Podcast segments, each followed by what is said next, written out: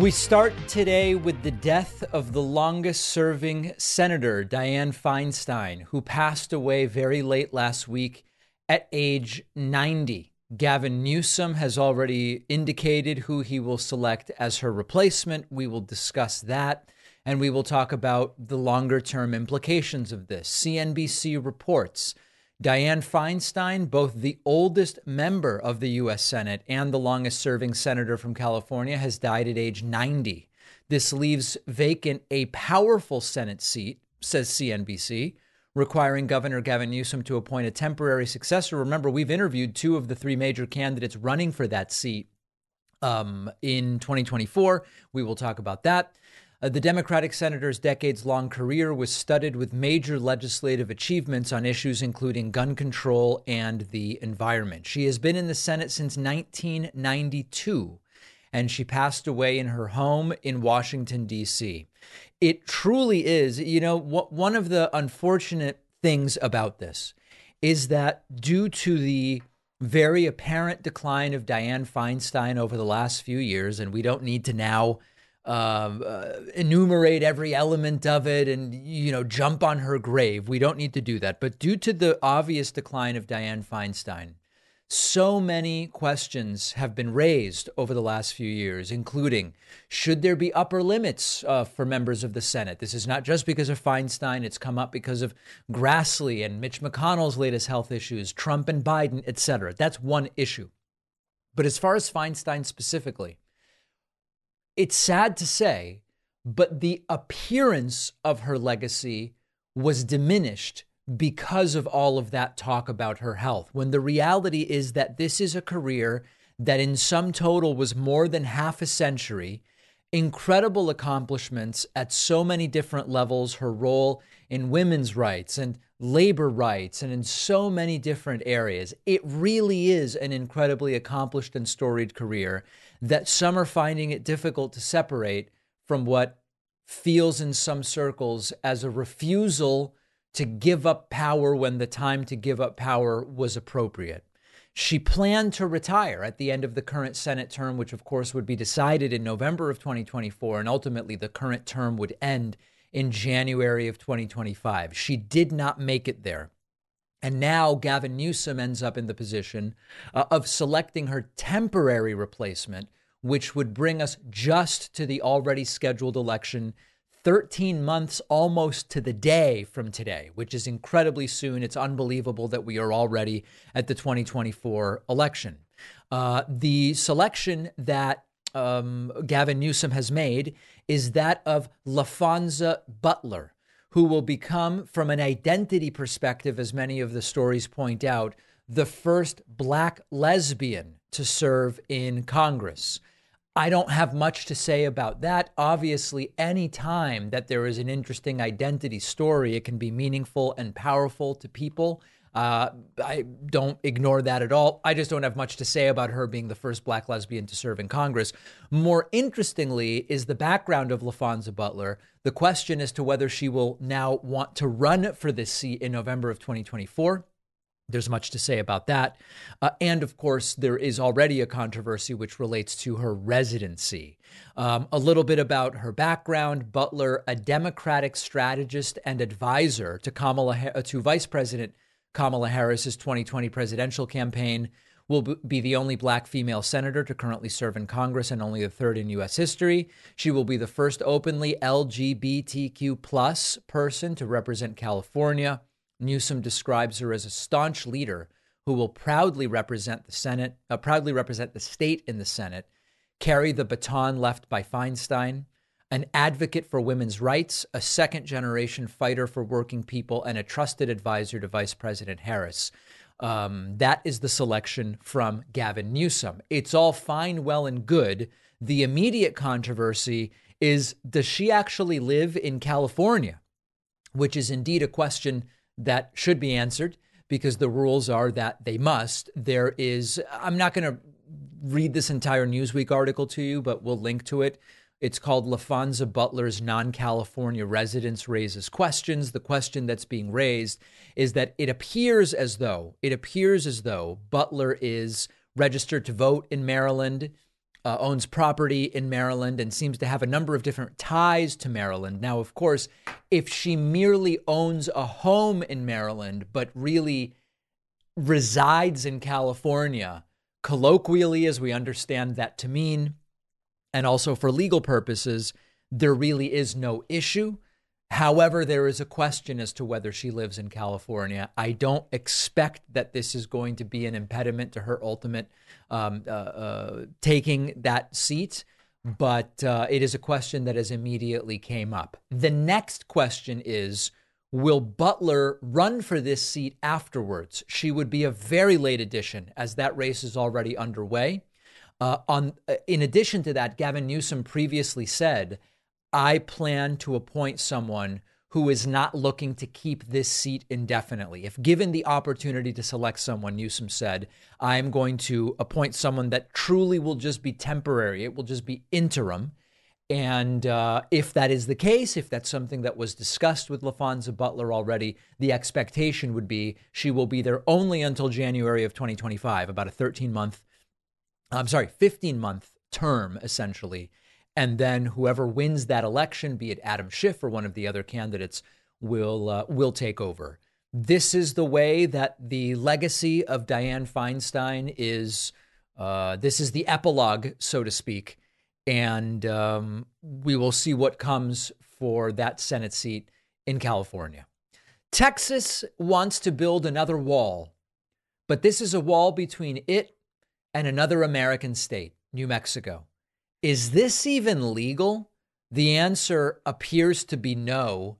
This is the latest ridiculous, radicalized screed from Texas Governor Greg Abbott, who said at the Manhattan Institute event over the weekend at which he spoke, We, it's not just Mexico we're going to build a wall with, next to, up against. We are going to have to build one with New Mexico as well. Take a listen to this. And so not only are we building border barriers between the border of Texas and Mexico, we're also having now to build border barriers between Texas and New Mexico. Mm. Now, why is this? Well, part of the issue that Greg Abbott has is that New Mexico has become almost like a safe harbor state for those unable to obtain the reproductive health care that they want or need in Texas, and some are going to the far more blue state of New Mexico. Now, Greg Abbott mentions, by the way, we've built some barriers with Mexico. Some of those barriers, including the floating water based barriers that we've talked about many times on the bonus show, have been deemed illegal and ordered taken down. So the casual nature with which Greg Abbott says, listen, we built some with Mexico and we'll build some with New Mexico, many of the Mexico ones are illegal. And this that he is proposing with New Mexico is almost certainly also against the law. Now, remember, these are Republicans who say law and order is the priority. Always, always most important due process, constitutional rights, law and order. And yet, January 6th, demanding Bob Menendez resign, but neither Trump uh, drop out of the race nor Santos resign, even though they've been indicted uh, saying, eh, you know, okay, fine. It's not exactly legal what Russia did to Ukraine, but I think we should get out of there and not not defend them and uh, eh, uh, and lock them up, lock this person up, lock that person up. They say they're about due process and law and order. We know that they are not. It seems abundantly clear that you can't put up a wall with another state. Remember how actually th- there's a funny hypocrisy. Hypocrisy doesn't matter to Republicans anymore, but Remember during COVID how the right wingers would say, you can't limit people's ability to travel between states. No, you can't do that because of the Commerce Clause and because of all these other things. Well, that is now apparently not a concern when it comes to putting up a wall between Texas and New Mexico. So, a number of legal questions. Number one, yes, the Interstate Commerce Clause. The Interstate Commerce Clause, this is the U.S. Constitution which gives Congress the power to regulate interstate commerce. If you were to erect a wall between states, you are arguably interfering with the flow of goods and services between states. That would be a violation of the Commerce Clause. If you're not convinced by that one, that's not the only legal problem here. There's something called the Privileges and Immunities Clause. That's in Article 4, Section 2. And it ensures that citizens of each state are afforded the same rights as citizens in all other states. If you put up a wall between Texas and New Mexico, you could be violating that clause, especially if the point and the outcome is to limit the movement of citizens from one state to another, particularly to avail themselves of things that are rights in New Mexico. Problem number three there's something called federal preemption. Immigration and border security specifically are primarily federal responsibilities in the United States. Now, you can make the argument a wall between states doesn't relate to international borders and it doesn't relate to immigration per se, but it is still a state taking action, stepping into what is normally federal jurisdiction. So that could be problem number three legally. And then number four, I assure you that if you say, let's put up a wall between states, you are going to have land rights and environmental concerns. Because if you build a wall that happens to be on the border, you would, number one, almost certainly have to try to use eminent domain to obtain the private land. That could be challenged. There could be environmental and ecological concerns, especially if putting a wall across an, an entire state uh, affects ecosystems or wildlife migration patterns, which it almost certainly would. So, is Greg Abbott really going to build a wall between Texas and New Mexico? I assume the answer is almost certainly not does the mere fact that he's willing to mention it show that either he or he assumes his followers are completely completely ignorant of the law and restrictions upon building such a wall? Yeah, either Greg Abbott doesn't know that this would be against the law or Greg Abbott knows but assumes that the people who would see this as exciting red meat wouldn't know any better.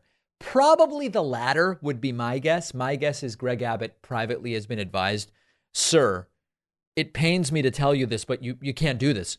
And he's assuming that he'll get points from his followers because they won't know any better. That's my guess. My prediction, if I were a betting man, and I'm not, but if I were a betting man, my prediction is no such wall gets built.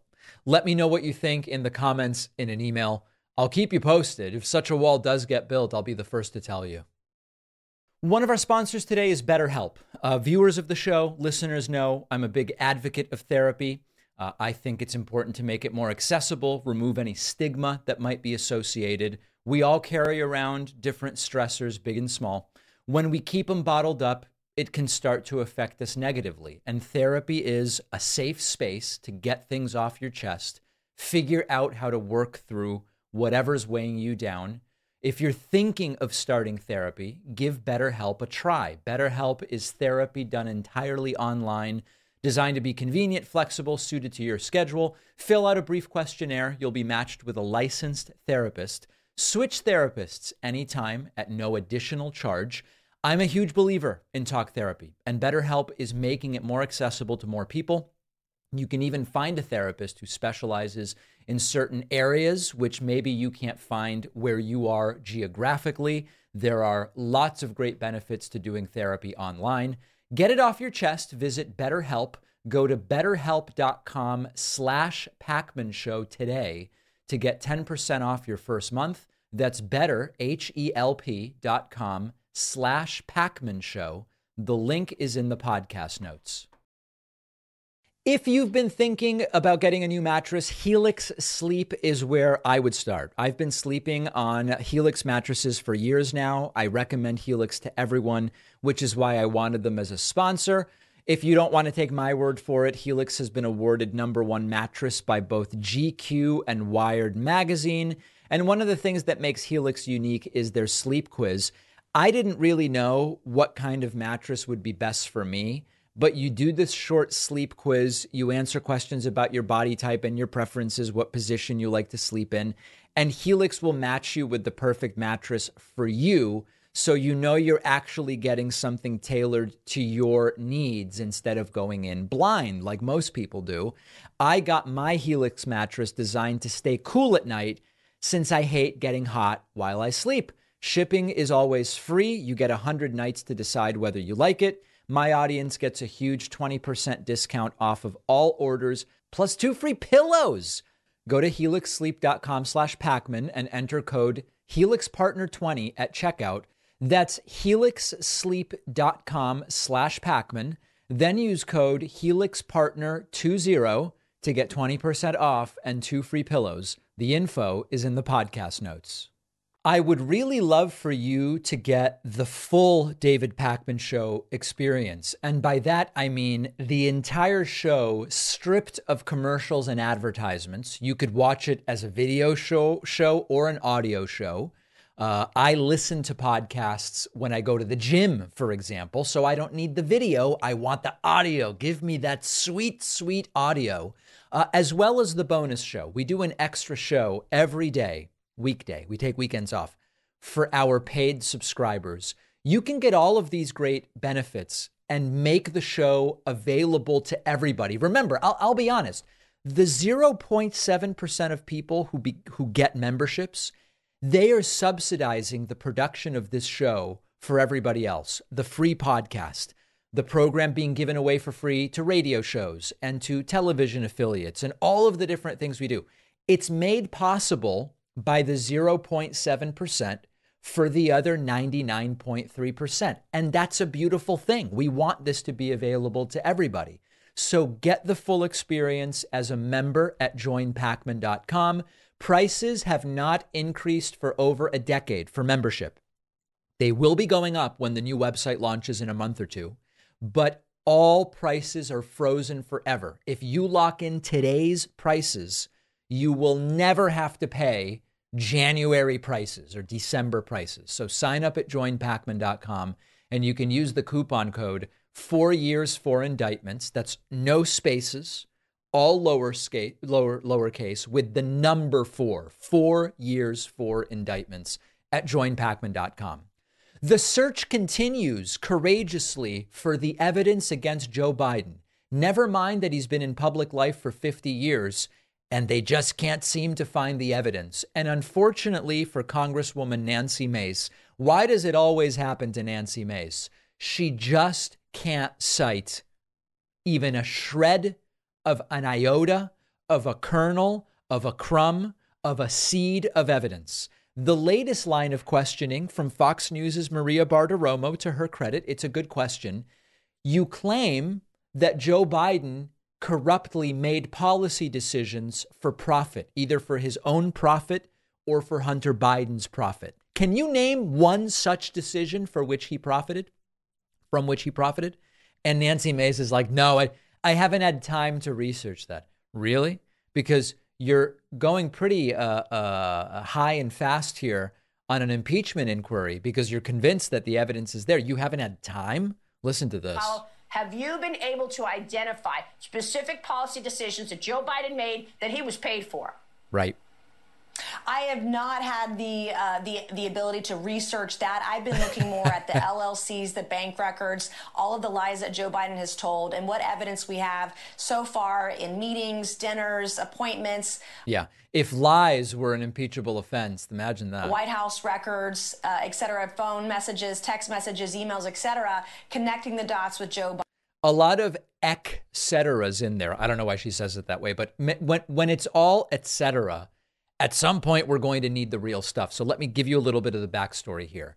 Previously, they were alleging the big decision, the big policy thing that Biden did to benefit, if not himself, to benefit his son Hunter Biden, was to push for the firing of a Ukrainian prosecutor Viktor Shokin. The story they were telling was Biden, of his own accord, decided I'm just going to demand they fire this guy, or otherwise I'm going to keep a billion dollars away from them in aid.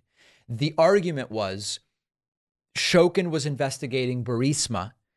Hunter Biden was on the board of Burisma. So by getting Shokin out of the way, he gets the investigation to stop and it doesn't affect Hunter Biden's finances. And maybe Joe Biden was getting some kind of kickback. The problems with that are numerous. Number one, last week, former Ukrainian President Poroshenko went on Fox News and said He was fired because he was nuts. He was just terrible. Like, it was a horrible guy doing terrible things, horribly corrupt.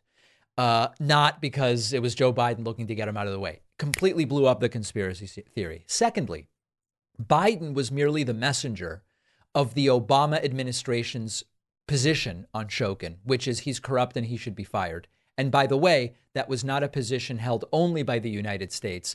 The United States and many of our allies all were unanimous. Shokin's a problem. He's corrupt. He should be fired. Now that that decision has been totally destroyed as the decision Biden made for profit, the policy he pushed for for profit, they're back to ground zero and they have nothing. And again, at some point, we have to apply some simple version of Occam's razor.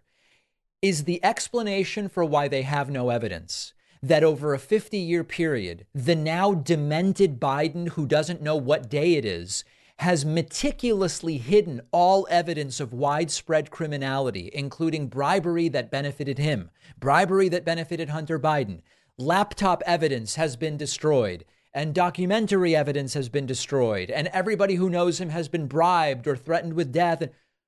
Is that the explanation for why there's no evidence? Okay, on one on the one hand. Or is the explanation for why there's no evidence that Joe Biden didn't do any of these things? He didn't get involved in some kind of cr- criminal bribery uh, uh, conspiracy with Hunter Biden and maybe Hillary Clinton's involved or Obama. I don't even really know. Maybe that's the explanation. At some point, we have to go with the simpler explanation that requires the fewest assumptions and the fewer cover ups, unless we have some specific reason to say the explanation isn't that there are no crimes. It's this other thing that would involve 100 people and 50 years of covering stuff up. I don't know, guys. I'm just asking the question. Maybe at some point we go with what is most obvious. This is unbelievable stuff. Remember at the debate among Republicans last Wednesday when Ron DeSantis, in an attempt to attack California, said, I ran into four people, three or four people who were mugged in Southern California. Remember this moment from the debate? My wife and I have met three people who have been mugged on the street. yeah. Bobble, head, head bobbling aside, the story is not the most remarkable story because in metropolitan places, cities, sometimes there are muggings, even in really safe cities, in dangerous cities and safe cities. Sometimes people get mugged. So it's not a super remarkable story. And of course, Gavin Newsom, the governor of California, accurately pointed out you know, DeSantis might want to look at crime rates in Jacksonville, for example, where they are higher than in California. Okay. Three days after this debate, DeSantis appears with Maria Bartiromo, and he tells the same story, except now there are six to seven people who came up to him to tell him the story. As of Wednesday, three to four people came up to him to say that I got mugged in Southern California. Suddenly now, six to seven people have come up to him. The story changed very quickly. People. My wife and I ran into six or seven people that had been mugged in the last year oh in Southern California. When has that ever been acceptable? Right. Now, there are a couple possibilities here. Is it possible that Ron DeSantis, after telling the story of three to four muggings on Wednesday night, immediately after he got off the debate stage, but right before he left California, because remember, after the debate, DeSantis left California. Someone was so three three more people were so overcome with emotion about the fact that DeSantis mentioned three to four muggings that three or four more people went up to him and said, "Sir, I was also mugged here in Southern California."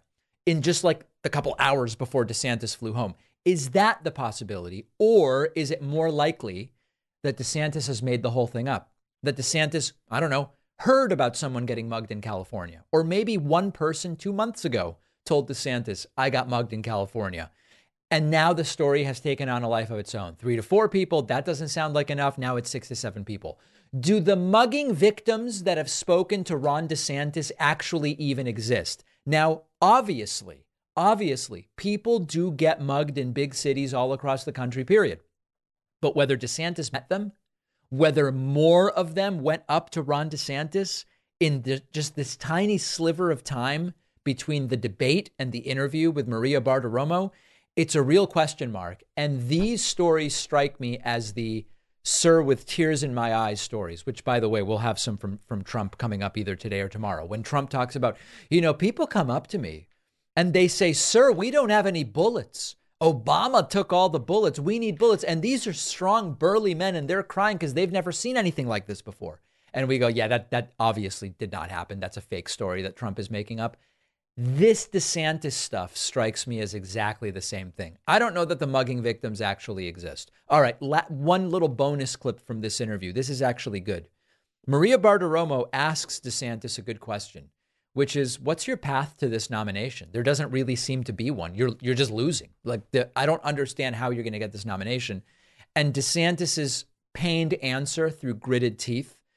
If I'm a DeSantis donor, I'm not inspired with confidence by this answer. Take a listen. Yeah, but real quick before you go, let's face it, Governor, Donald Trump is ahead of you uh, by a significant margin. I think the last poll was 52% uh, above uh, right now for Trump. Uh, how are you going to cut into Trump's lead? What truly is your path to victory? Right. I have none. You, you show up, you make the case. Uh, you don't mail it in. You don't go missing in action. You meet voters on the ground in the early states, Iowa, New Hampshire in particular, um, and tell them about the future of the country and why you're the best candidate. And so I think that uh, I'll be the guy, I've been the most dependable leader the Republican Party's had in recent years. I've delivered. I haven't just talked. And that's what we need in Washington. The time for excuses is over. Yep. Uh, 2024 is make or break. We're not getting a mulligan on this one. We either get the job done uh, or we're going to be in a hole in this country for the next generation. Well, you're. Yeah, but Uh, so, what exactly is your path? Because remember, nothing that he said there suggests it's going to convince even a single Trump voter. By the way, over the weekend, the dynamics of this race have continued to remain mostly as they are. Trump is still polling 57%. DeSantis is all the way down to 13 and a half. And interestingly, the most interesting polling change over the weekend is that Nikki Haley is now building a lead on Vivek Ramaswamy. Ramaswamy has been in third place for a while now. Late last week, I told you, guys, in an average of recent polls, Nikki Haley is now ahead of Vivek, but it was only by about half a point. Over the weekend, with more new polling, Nikki Haley is now a point and a half ahead of Vivek Ramaswamy. So the trend here is Ramaswamy's surge is done. Haley is the only person right now that seems capable of catching DeSantis to get into second place. And then can she mount an attack on Trump from second place? Everybody's running out of time, but that's where we are. Haley taking a more clear lead over Vivek Ramaswamy over the weekend. We'll check in on these numbers by the end of the week. We're going to take the quickest of breaks and then the Monday show will continue if I have anything to say about it. One of our sponsors today is Zippix Nicotine Toothpicks. Zippix brings you a convenient alternative to smoking and vaping and the vape clouds, the ashtrays, the thing in your lip that people can see. I've seen that around. This is an easier and less messy way to curb the cravings, and you can use Zippix just about anywhere. Zippix is available in six flavors with two or three milligram strength. The nicotine and the flavor are long lasting, and Zippix has helped countless people kick the bad habits, and they are bad habits. Zippix toothpicks are FDA registered. Their customer service is second to none. It is one of the most cost effective alternatives also, check out their B12 and caffeine toothpicks. See for yourself why so many people have switched to Zippix toothpicks. You can only get Zippix online. Quitting has never been easier with Zippix nicotine toothpicks. Go to zippix.com, get 10% off with the code PAKMAN10 at checkout. That's Z-I-P-P-I-X.com. Use code PAKMAN10 for 10% off. The info is in the podcast notes a bloodthirsty Donald Trump, a civilly liable rapist, mind you, went to California over the weekend and delivered arguably the most vile and disgusting speech of this election season By the way, Trump giving this speech in Anaheim, attacking Beverly Hills, then immediately leaving the speech, going to Beverly Hills for a fundraiser at which he was brutally heckled, and we will get to that. Look at this Donald Trump suggesting if you rob a store, you should expect and should be able to be legally shot dead for shoplifting. This is a level of brutality that even in many of the most authoritarian countries, they don't have. Trump is promising this at every speech now this sort of thing kill the drug dealers, kill a general, jail this person, that person. Look at this. This is what he's telling us he's going to do. We should believe him. When they're there, they'll knock the hell out of you and kill you in some cases. And we will immediately stop all of the pillaging and theft. Very simply, if you rob a store, you can fully expect to be shot as you are leaving that store. Shot. A bloodthirsty crowd cheering the complete suspension of due process. That's what this is about. Okay. Oh, well, if if you see them running away with a king size Kit Kat, you know they're guilty. And so the punishment for stealing a Kit Kat now is you get shot, as Trump likes to say, shot.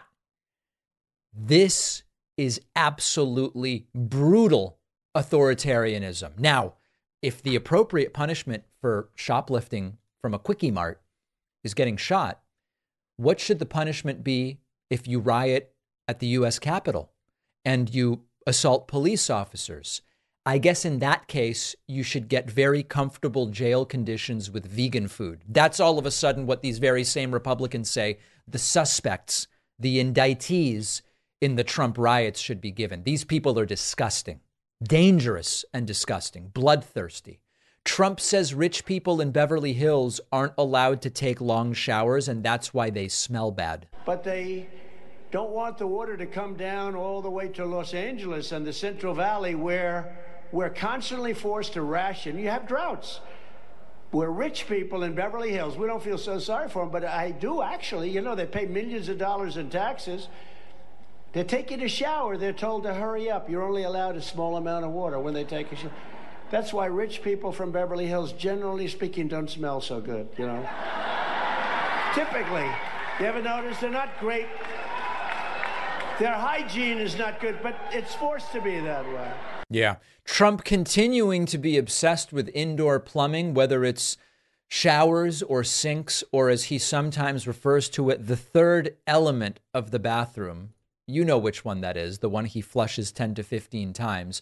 But again, just attacking Beverly Hills and then going to Beverly Hills for an expensive fundraiser. Maybe uh, right up there is one of the sickest moments of this speech. Trump jokes around about the fact that a MAGA lunatic beat Nancy Pelosi's husband over the head with a hammer. This is this is the sort of people they are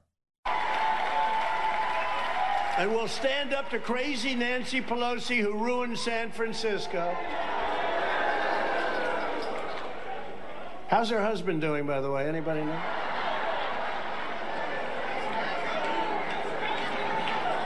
And she's against building a wall at our border, even though she has a wall around her house, which obviously didn't do a very good job.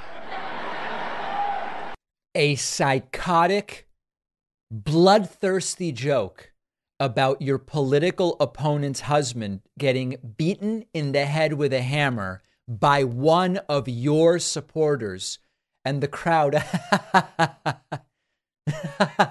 laughter and cheering for a home invasion in which an elderly man had his skull cracked and needed surgery. It's not even about cruelty. Cruelty is not even the point.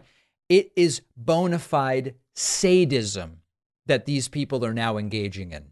Trump swore at the event, which I guess is how he's edgy and relatable, and the crowd loves it when he swears. Yeah, but if you become president and you don't like somebody, or if somebody's beating you by 10, 15, or 20 points, like we're doing with crooked Joe Biden, let's indict the mother. Let's indict. Yeah. Uh, super edgy and relatable. And then lastly, here, this, this again, this was a speech in California. Trump's final pitch to Californians is that he will liberate them from communism. Communism, yes. The people living in the state with arguably the highest level of innovation, not just in the United States. If California were a country, it would be one of the places with the greatest rate of technological for profit innovation. It's communism. He'll liberate them from left. it. The mission to help you liberate California from communist rule begins at noon on Inauguration Day 2025. 2025. Right. We got to make. I'll tell you, the election of 24 is the single most important election in the history of our country. I used to say it about 16. It's the most important, and it was. But this is more important because we're going to lose our country. Our country's going to hell. Our country's being destroyed. Together we will take on the ultra left wing liars, losers, creeps, perverts, and freaks who are devouring the future of this state like a. I can assure you, none of this is going to happen in California. Trump or whoever is the Republican nominee will lose California. But the red flag here is this is a level of thirst for blood and hunger for violence that even for Trump is setting new records. Believe them. Believe them when they tell you what they're going to do. Speaking of violence and witness intimidation and threats, Special Prosecutor Jack Smith has now demanded a gag order on the failed former President Donald Trump. That's the guy who's been indicted four times, impeached twice, and found to be a civilly liable rapist. Donald Trump now potentially will be hit with a gag order. Mediaite reports Special Counsel Jack Smith submitted a new filing in support of his proposed gag order against Trump, citing his rant about executing General Mark Milley and his attacks on people like the judge in the case, federal district judge Tanya Chutkan. Two weeks ago, Smith's team filed a motion for a limited gag order. Late Friday, a new motion in support of that order responded to opposition from Trump attorneys, cited a raft of more recent events to underscore the urgency, including his now infamous remarks about General Mark Milley.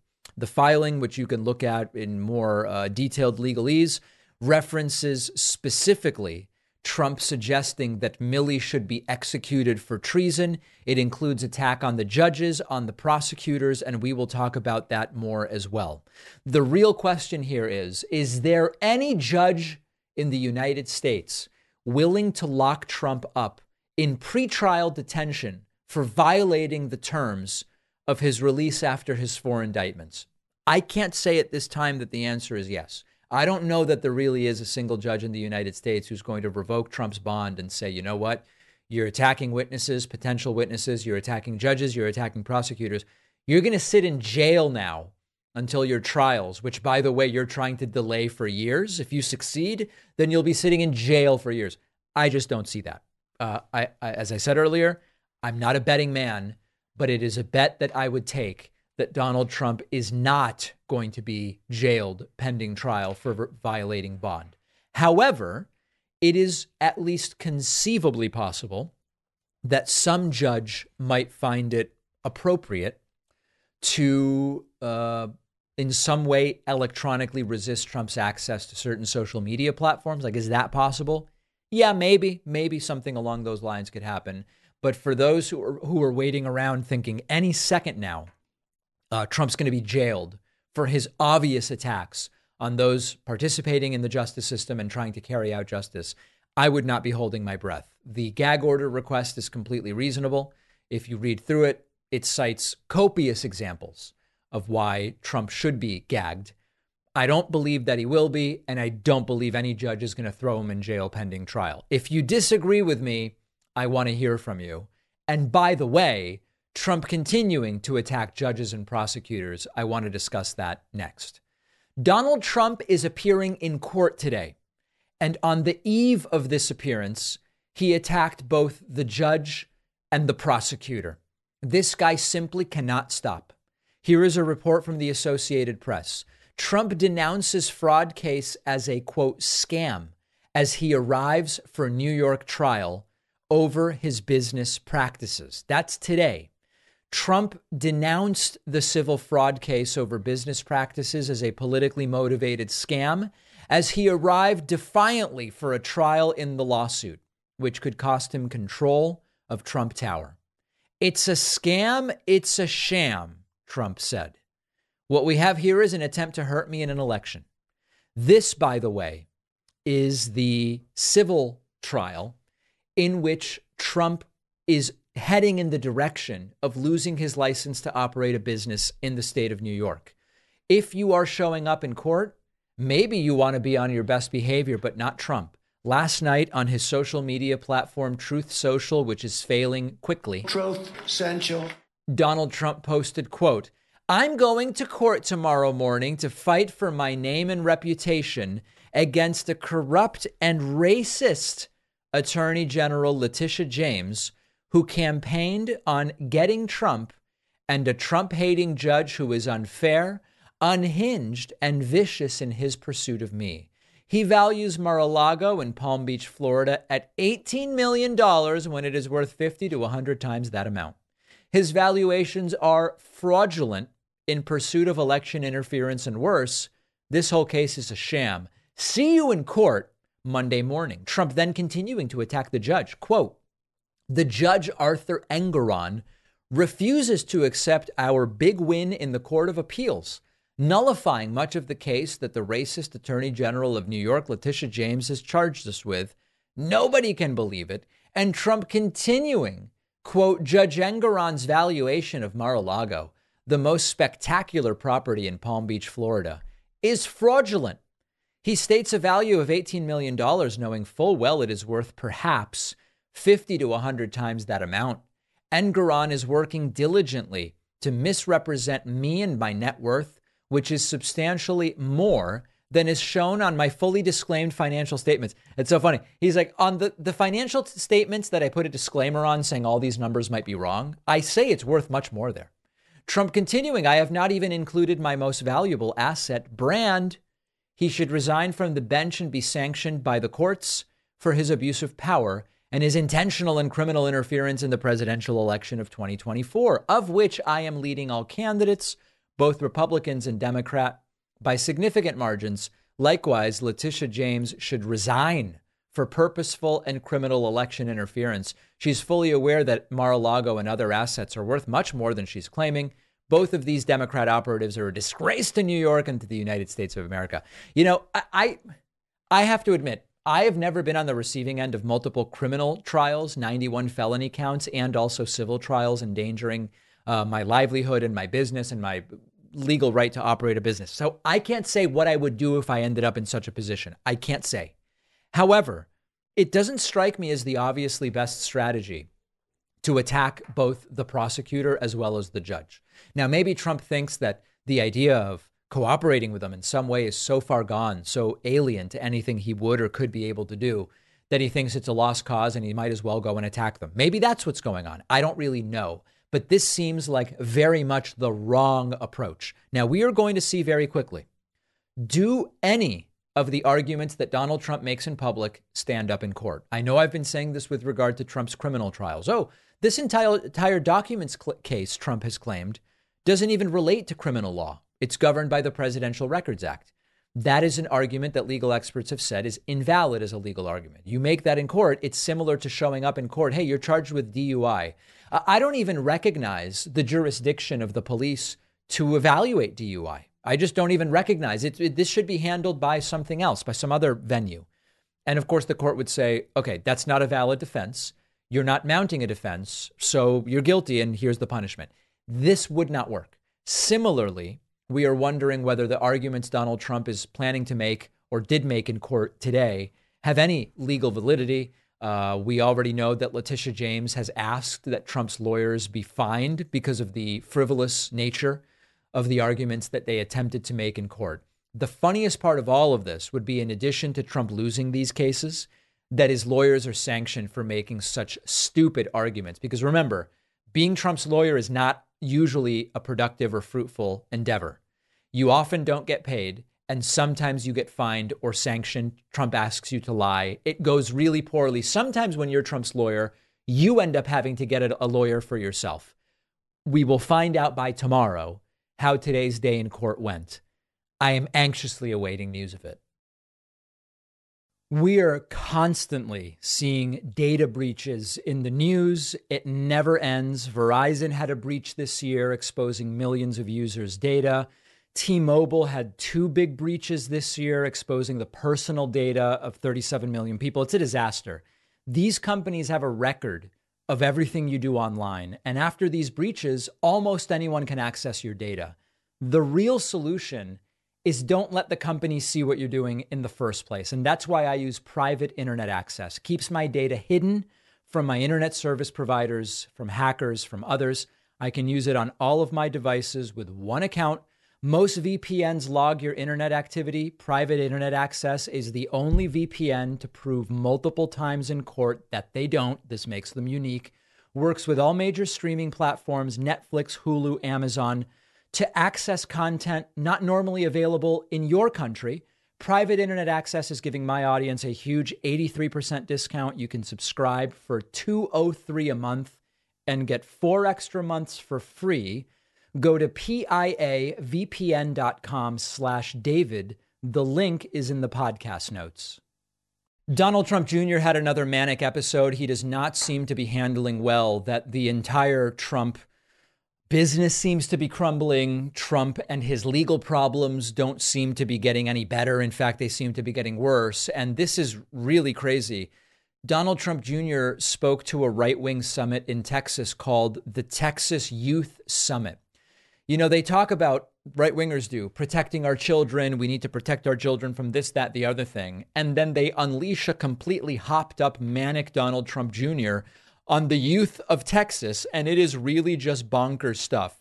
Again, we don't know that he's on uppers when he's doing these things, but this is not a normal way to behave. It just doesn't seem like a regular functional person. But here he is in the woodlands, Texas, addressing the youth of our country, if you can imagine. Uh, Lululemon doesn't have a lot of bread. Right. I'm looking at the store, I'm like, there's not a lot of bread in a Lululemon. There's not a lot of bread in the Gucci store, and yet everyone seems like, uh, unless you're eating Gucci loafers, which you're probably not. But this is the insanity. You know, remember? I right. These are really relatable anecdotes, as you can completely understand. Now, maybe not shocking. The right wingers are now coming out of the woodwork to defend Russell Brand. Again, Everyone is presumed innocent until proven guilty, and allegations are simply allegations. To believe that it is all fake against Russell Brand, we're now in the court of public opinion. You have to believe that there are, uh, you know, fake text messages from Russell apologizing for the things he's been accused of that are that are fake or made to make him look bad. You have to believe that there has been uh, an incredible, wide ranging conspiracy, as always, as always. But that doesn't stop Don Jr. from coming out and saying, they're going after Russell now. It's all bogus. Strange, man. Russell Brand, just like Justice Kavanaugh, is apparently, according to these people, a serial rapist. Right. That's terrible. Obviously. These crazy people. Obviously. Like, why didn't this news come out when he was like married to Katy Perry and one of the most famous people in the world? I'm trying to figure that out, you know, because you'd think if someone was so terrible. He's sort of making the point that contradicts the conspiracy theory. The conspiracy theory is Russell Brand's political influence has gotten so big that now they need to stop him with false allegations. Of course, as I pointed out, Russell Brand's YouTube channel gets 35% fewer views than mine does. And so it's like, is that really believable that that's the reason his political influence is just so big? It's just that they love defending the, these people. Still very hopped up. Here's Don Jr. referring to the Washington Post as the Washington Piece. And he gets kind of that confused look on his face that his dad gets when he glitches. Amazon, Jeff Bezos' own Washington Piece, you know, well, may, may, maybe. That Washington Piece, you can't get away from it. And then Junior says to the kids at the Texas Youth Summit if you let these left wingers do what they want to do, you'll be eating bugs. They'll be eating steak, but you will be eating bugs. They'll be fine with you eating bugs. They're going to keep eating steak. Right. But like as long as they get rid of most of the cows and feed you bugs, you know, someone's got to eat the rest of the cows, right? It's going to be them, not you. Right. This is part of, of course, the elitist plot. And then he starts to come down a little bit, really sweaty, but I guess coming down, and just ranting and raving in a way that does not seem normal. The Democrats on the committee play that. No, well, it's a bipartisan committee. So they call me back, they do this, and the head of the committee at the time took me into the room after another hours of grilling. And again, they're not looking for anything, they know it's a sham. But what they figure is if they get you in a room for 50 hours over multiple months in different committees, maybe you say something just slightly different. Yep. This is the perjury trap argument, which is there are no underlying crimes for any of these people. The four criminal indictments against Trump, the civil lawsuits, bringing Don Jr. in, January 6th committee, all the, there's no substance of criminality. It's let's get these people interviewed enough times that they might say something that conflicts, meaning a perjury trap of sorts. Uh, there is, of course, no evidence that that's what's going on. And it continues to be a shock that Don Jr. is invited to speak to groups of kids. Now, one thing I do want to say I am not a person completely without empathy. As horrible a person as Don Jr. is, and as terrible as his political instincts are about what would be good for the country, on some level, I get that he wouldn't be doing well. If my dad were under four criminal indictments, had been impeached twice, was the global humiliation that Trump is, was, you know, it was publicly known that he cheated all the time, had bonkers relationships, paying off women, uh, civilly liable for rape, and then just made a fool out of himself every time he spoke pub- publicly, and maybe is going to spend the rest of his life in prison. I wouldn't be doing well. I don't know that I'd be doing manic, hopped up speeches to the Texas Youth Summit, but I also wouldn't be doing well. And we can sort of leave it at that. This is such a funny moment. Um, I want to go back a little bit to earlier in the show. I mentioned a little bit about Big California Day, Dianne Feinstein, Gavin Newsom uh, selecting her replacement, and then Trump campaigning and speaking in California. This is so damn funny. This was either before or after Trump's speech in Anaheim. He went to Santa Monica and he goes to, I don't even know if this is a pizza shop or what it is. And he gets heckled. Okay. Someone yells to Trump, Why are there only 100 people here? I thought you were popular. Brian Glenn is the host of Right Side Broadcasting, and he's also Marjorie Taylor Greene's boyfriend. Brian Glenn is so triggered by someone heckling Trump that he starts doing Trump's dirty work for him. And this is the way the cult works. You must protect the cult leader anytime there's criticism. Check this out. This is really good. Donald, why is there only 100 people here? I thought you were popular. Why are you the. Why are you? Are you? Hey, hey, hey go home. Hey, are you, are you an idiot or what? There's like 100 people here. Why don't you get the hell out of here? What are you doing here? What, are you, what, you don't think it's popular? This guy's an idiot, President Trump. This guy's an idiot. I'm going to throw his ass out of here. I'm going to throw his ass out of here. He's an idiot. All right, let's get over. Some guy. All right. That's all right. Some guy, well, some guy was heckling in there. Look at the support you have here in California. It's amazing. People are lining the streets. Thank you very much. We appreciate God bless you. We, we support you. You know that. You know that. Thank you very much. this, we must defend and protect the cult leader at all time. Brian Glenn is the epitome beta NPC to use their terms. Okay. These are not terms I use, by the way, sirs and ma'ams. These are not my terms.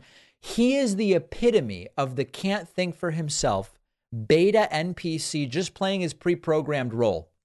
I'm here to defend Trump. Why are there only 100 people there? I don't know. You're a bad person for even suggesting it. And by the way, Trump, uh, I've spent a bunch of time in Santa Monica.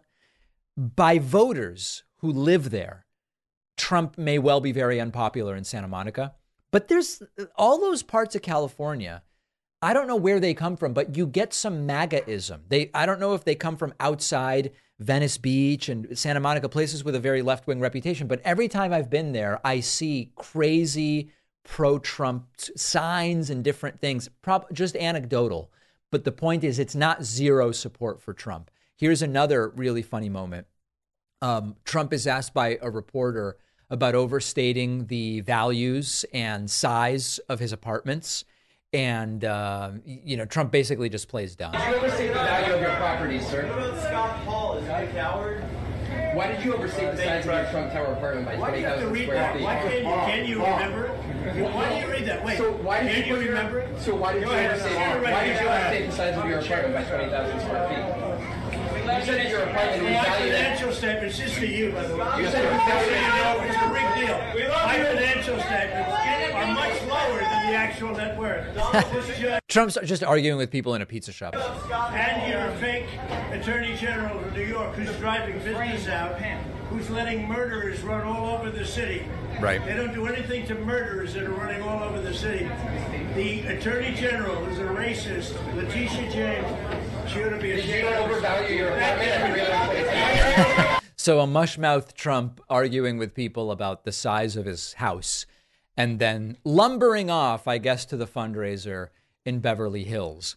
Really not a good weekend for Trump. Visibly disoriented during his Anaheim speech, heckled and confronted in uh, Santa Monica, and then trying to raise money from the very people he criticized in Beverly Hills while his son rants manically in front of the Texas Youth Summit. Not a great weekend. We have a voicemail number. That number is 2192 David P. Here's a caller with a question many have asked me. Take a listen to this. Hi, this is David from Lake Harney, Pennsylvania. And Sir. I was wondering if Donald Trump is considered a registered sex offender now, and if not, why not? Thanks. Very good question. Donald Trump has been found civilly liable for rape. Yes, it's rape, but it's civil liability. The first element to understand as to why civilly liable rapists don't have to register as sex offenders is because there are different legal standards. Criminal cases, you need proof beyond a reasonable doubt, which means that for a person to be convicted criminally of rape, the evidence must be convincing enough to leave no reasonable doubt in the mind of a reasonable person that the accused committed the crime. Trump was found civilly liable in a civil case, and it has a lower standard of proof. It's usually called the preponderance of evidence proof, which means it's more likely than not, like 50% plus one, we would say. It's more likely than not that the defendant committed the act in question. So, in a civil case, the purpose of, of civil law is when it comes to torts like personal injury. And in this context, we're talking about the tort of rape, not the crime of rape. The point is, if there's a preponderance of evidence that you did the thing and you're liable for it, you compensate the victim for damages. The defendant could be ordered to pay money to the victim, but it is not a criminal trial. Doesn't involve the sex offender registry. The sex offender registry would usually be tied to criminal convictions. And the rationale behind it is public safety. If you're found guilty of a sexual offense in a criminal court beyond a reasonable doubt, you then have to register to inform the public and law enforcement about your past with the idea that by being so informed, you might prevent future um, uh, such incidents. If you can look up who are the sex offenders in my neighborhood, oh, now I know their faces, I guess I can kind of keep an eye out for them or whatever. You can, there are varied opinions about sex offender registries. That's not what we are debating here, but the explanation here is civil liability does not invoke the sex offender system because the point is not to determine guilt in a criminal sense, but to determine responsibility for damages. And as a result, civilly liable rapist Donald Trump, which is accurate, which that's why we don't say convicted rapist, we say civilly liable rapist Donald Trump, will not have to register as a sex offender. We have such a good bonus show for you today. Bobby Kennedy Jr. is now planning to run as an independent. And both sides are freaking out, saying, wait, does this help Trump or does this help Biden? Why is that a question? Well, the question is because the people who support Bobby Kennedy Jr., even though he has been a Democrat, are pretty MAGA. So we're going to talk about Bobby Kennedy Jr. planning to run independent. Number two, there is a bedbug problem in France. I am personally affected by this. I will tell you how on the bonus show. And number three, Donald Trump wants Jamal Bowman, Democratic congressman, jailed for pulling a fire alarm. I'm going to tell you what happened. I'm going to tell you the argument that Trump's making and the entire thing. All of those stories and more on today's bonus show. And we will oh. bend men. That's actually the wrong clip. That's not the bonus show clip. Oh, the bonus show where you want to make money. Right. Everybody else that makes money to fund themselves is bad. Men will not be banned from the bonus show. Neither will nobody gets banned from the bonus show. That's just crazy. Sign up at joinpakman.com. How did I even do that? Use the coupon code 4 years for indictments if you so please. We will see you then and back here tomorrow.